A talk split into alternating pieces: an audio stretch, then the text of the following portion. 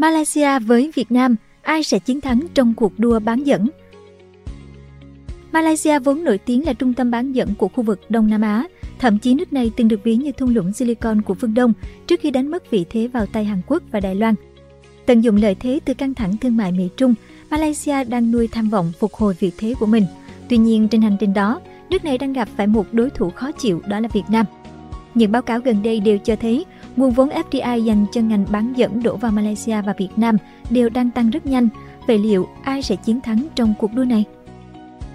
Nếu yêu thích video này, bạn hãy tải ứng dụng sách tinh gọn để ủng hộ nhóm nhé. Cảm ơn bạn rất nhiều. Nhà xuất khẩu chất bán dẫn lớn thứ sáu thế giới Ở khu vực Đông Nam Á, cái tên nổi bật nhất trong thu hút vốn đầu tư lĩnh vực bán dẫn là Malaysia. Báo cáo của Maybank Investment Bank cho biết lĩnh vực bán dẫn chiếm một phần đáng kể trong các khoản đầu tư trong 2 năm 2021 và 2022 và chiếm 81% tổng vốn FDI được phê duyệt vào năm 2021 vượt xa mức trung bình hàng năm là 38%. Theo South China Morning Post, Malaysia là mắt xích quan trọng trong chuỗi cung ứng chất bán dẫn toàn cầu, đã xây dựng ngành công nghiệp bán dẫn trong 50 năm qua và hiện cung cấp khoảng 13% nhu cầu về đóng gói và thử nghiệm. Intel, nhà sản xuất chất bán dẫn lớn nhất thế giới và là một trong những công ty tiên phong trong ngành bán dẫn của Malaysia năm 2021, từng tuyên bố sẽ đầu tư khoảng 30 tỷ ringgit tương đương 6,8 tỷ đô trong 10 năm để mở rộng hoạt động thử nghiệm và đóng gói chip tại đây. Nikkei mới đây cũng đánh giá Malaysia từ lâu đã là quốc gia hùng mạnh trong khâu đóng gói và thử nghiệm chip, đồng thời hiện là nhà xuất khẩu chất bán dẫn lớn thứ sáu trên thế giới. Như chúng tôi đã đề cập trong video trước, hồi tháng 8, ông lớn ngành sản xuất bán dẫn Infineon Technologies AG của Đức cho biết dự kiến đầu tư 5,47 tỷ đô la Mỹ trong 5 năm để sản xuất tấm silic carbide SiC lớn nhất trên thế giới tại Malaysia. Còn hiện tại, công ty con của AMD tại Malaysia, TF AMD Microelectronics, đang trong quá trình khởi công xây dựng nhà máy sản xuất chip trị giá 452 triệu đô tại vùng đảo Penang nằm ngoài khơi bờ biển phía tây Malaysia. Trong báo cáo vừa công bố vào tháng 10, HSBC đánh giá ngành công nghiệp bán dẫn là trung tâm sản xuất của Malaysia. Những năm gần đây, nước này giành được thị phần đáng kể ở một số chất bán dẫn nhờ dòng vốn công nghệ ổn định chủ yếu từ Mỹ và châu Âu. Điều này được phản ánh rõ ràng nhất tại một số phần của phân ngành mạch tích hợp IC với thị phần tăng đột biến đạt gần 45% chỉ sau một năm. Chip xử lý và chip khuếch đại mỗi loại cũng chiếm 10% thị phần thế giới.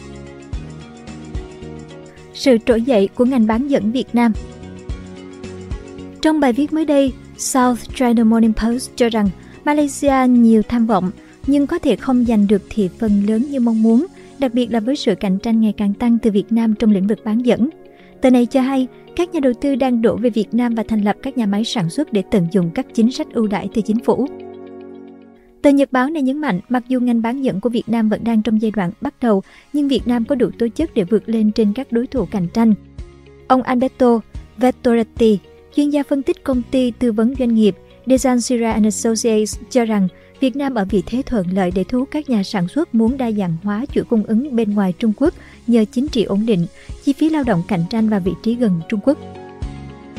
Chính phủ Việt Nam cũng đã đưa ra các chính sách miễn thuế cạnh tranh cho các khoản đầu tư vào lĩnh vực bán dẫn và đề nghị trợ cấp tới 15% chi phí đào tạo cho các công ty. Những chính sách này cho thấy chính phủ rất quyết tâm trong phát triển sản xuất công nghệ cao. Ngoài ra, Việt Nam còn 13 hiệp định thương mại tự do với nhiều quốc gia khác nhau. Điều này rất hấp dẫn đối với các nhà sản xuất, trong khi đó Malaysia chỉ có 7. Việt Nam được đánh giá là thị trường tiềm năng của ngành sản xuất chip và linh kiện bán dẫn. Theo công ty nghiên cứu Technavio, thị trường chất bán dẫn tại Việt Nam sẽ tăng trưởng khoảng 6% mỗi năm trong giai đoạn 2022 đến 2027. Ba khâu cơ bản để sản xuất chip gồm thiết kế, sản xuất và đóng gói. Việt Nam chưa tham gia vào khâu sản xuất do chưa có nhà máy nào mà chủ yếu tập trung vào lắp ráp, thử nghiệm và đóng gói. Nhưng nhiều năm qua, Việt Nam đã thu hút được một số tập đoàn lớn đầu tư sản xuất chip bán dẫn như Intel, Samsung, Synosys và mới đây là Amkor. Hồi tháng 3, Samsung cho biết đã tăng vốn vào nhà máy Samsung Electro Mechanics Việt Nam tại tỉnh Thái Nguyên, đồng thời đang nghiên cứu đầu tư sản xuất lưới bóng chip bán dẫn, thử nghiệm vào tháng 5 và chính thức đi vào sản xuất từ tháng 11 2023. Trong năm nay, Bộ Thông tin và Truyền thông cũng sẽ trình chính phủ chiến lược quốc gia về phát triển công nghiệp bán dẫn. Phát triển ngành bán dẫn được nhắc đến nhiều sau khi Việt Nam và Mỹ thiết lập mối quan hệ đối tác chiến lược toàn diện. Trong tuyên bố chung, hai bên ghi nhận tiềm năng to lớn của Việt Nam trở thành quốc gia chủ chốt trong ngành công nghiệp bán dẫn, đồng thời ủng hộ sự phát triển nhanh chóng của hệ sinh thái bán dẫn tại Việt Nam.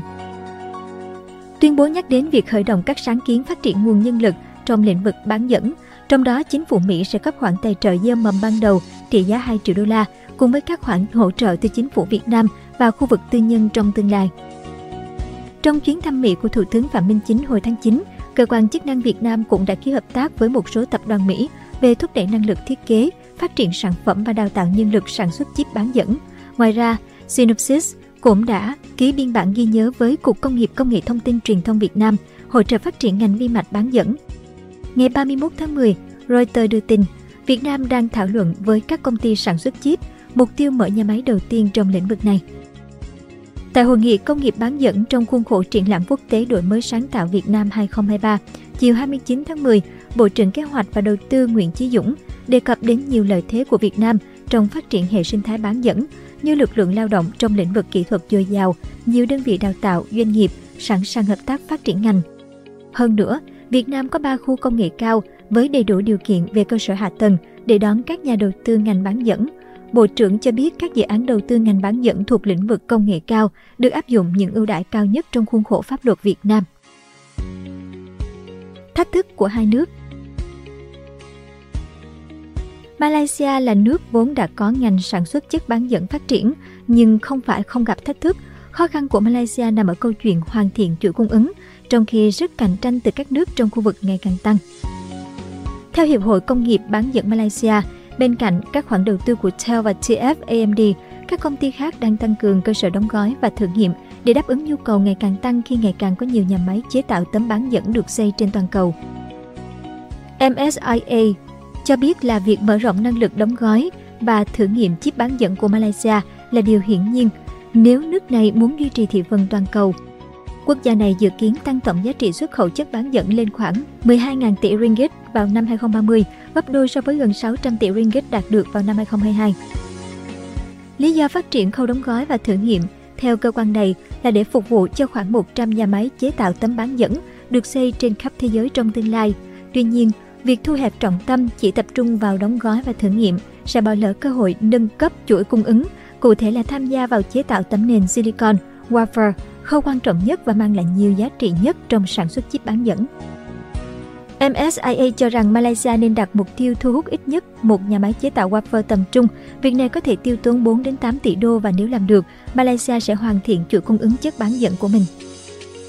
Với Việt Nam, thách thức trước mắt là thiếu hụt nguồn nhân lực – theo ông Nguyễn Phú Hùng, Vụ trưởng Vụ Khoa học và Công nghệ, các ngành kinh tế kỹ thuật, Bộ Khoa học và Công nghệ, Việt Nam hiện có khoảng 5.000 kỹ sư làm việc tại lĩnh vực bán dẫn.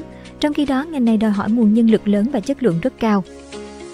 Tại họp báo chính phủ thường kỳ tháng 9, Thứ trưởng Kế hoạch và Đầu tư Trần Quốc Phương cho biết vừa được Thủ tướng giao nhiệm vụ xây dựng đề án phát triển nguồn nhân lực trong ngành bán dẫn đến năm 2030. Qua sơ bộ nghiên cứu, Bộ đề xuất 3 trụ cột trong chính đào tạo nhân lực phục vụ cho công nghiệp bán dẫn gồm đào tạo nguồn nhân lực trình độ đại học, đào tạo kỹ sư, người lao động và thứ ba là huy động nhân tài trong lĩnh vực bán dẫn của Việt Nam. Nhờ FDI, Việt Nam đang trở thành trung tâm sản xuất hàng điện tử toàn cầu. Trong báo cáo mới đây, HSBC nhắc đến Việt Nam như một ví dụ nổi bật về nền kinh tế được thúc đẩy bởi vốn đầu tư nước ngoài FDI. Nhìn lại quá khứ, nếu như giai đoạn đầu vốn FDI đổ nhiều vào dịch may, giày dép, thì hai thập niên gần đây, Việt Nam trở thành trung tâm sản xuất chính cho các sản phẩm điện tử. Xuất khẩu hàng điện tử đã đạt mức cao kỷ lục 100 tỷ đô trong năm 2021, chiếm hơn 30% tổng giá trị xuất khẩu của Việt Nam. Vào 20 năm trước, tỷ trọng này chỉ chiếm 5%. Sự thành công trong lĩnh vực công nghệ phần nhiều là nhờ vào nguồn FDI nhiều năm của Samsung tại Việt Nam kể từ cuối những năm 2000, với tổng đầu tư khoảng 18 tỷ đô trong những năm qua. Samsung hiện nay sở hữu 8 nhà máy và một trung tâm R&D tại Việt Nam, bao gồm hai nhà máy sản xuất điện thoại thông minh, cung cấp phân nửa sản lượng điện thoại thông minh và máy tính bảng của hãng này. Sự thành công của Samsung đã thúc đẩy những người khổng lồ công nghệ khác như Google và LG chuyển chuỗi cung ứng của họ đến Việt Nam. Quay lại hiện tại, từ đầu năm đến nay, Việt Nam đón nhận nhiều kế hoạch và dự định đầu tư từ các doanh nghiệp nước ngoài. 10 tháng đầu năm, FDI đạt hơn 25,76 tỷ đô, tăng 14,7% so với cùng kỳ. Vốn thực hiện của dự án đầu tư nước ngoài ước đạt khoảng 18 tỷ đô, tăng 2,4% so với cùng kỳ năm 2022. Cũng được hưởng lợi chính như Việt Nam kể từ khi căng thẳng thương mại Mỹ-Trung bắt đầu, Malaysia thu hút được dòng vốn FDI đáng kể những năm gần đây. Trong bài đăng hôm 29 tháng 9, Nikkei Asia cho hay dòng vốn đầu tư trực tiếp nước ngoài vào Malaysia đã đạt mức kỷ lục trong vài năm qua, phần lớn nhờ vào các tập đoàn công nghệ và chip toàn cầu.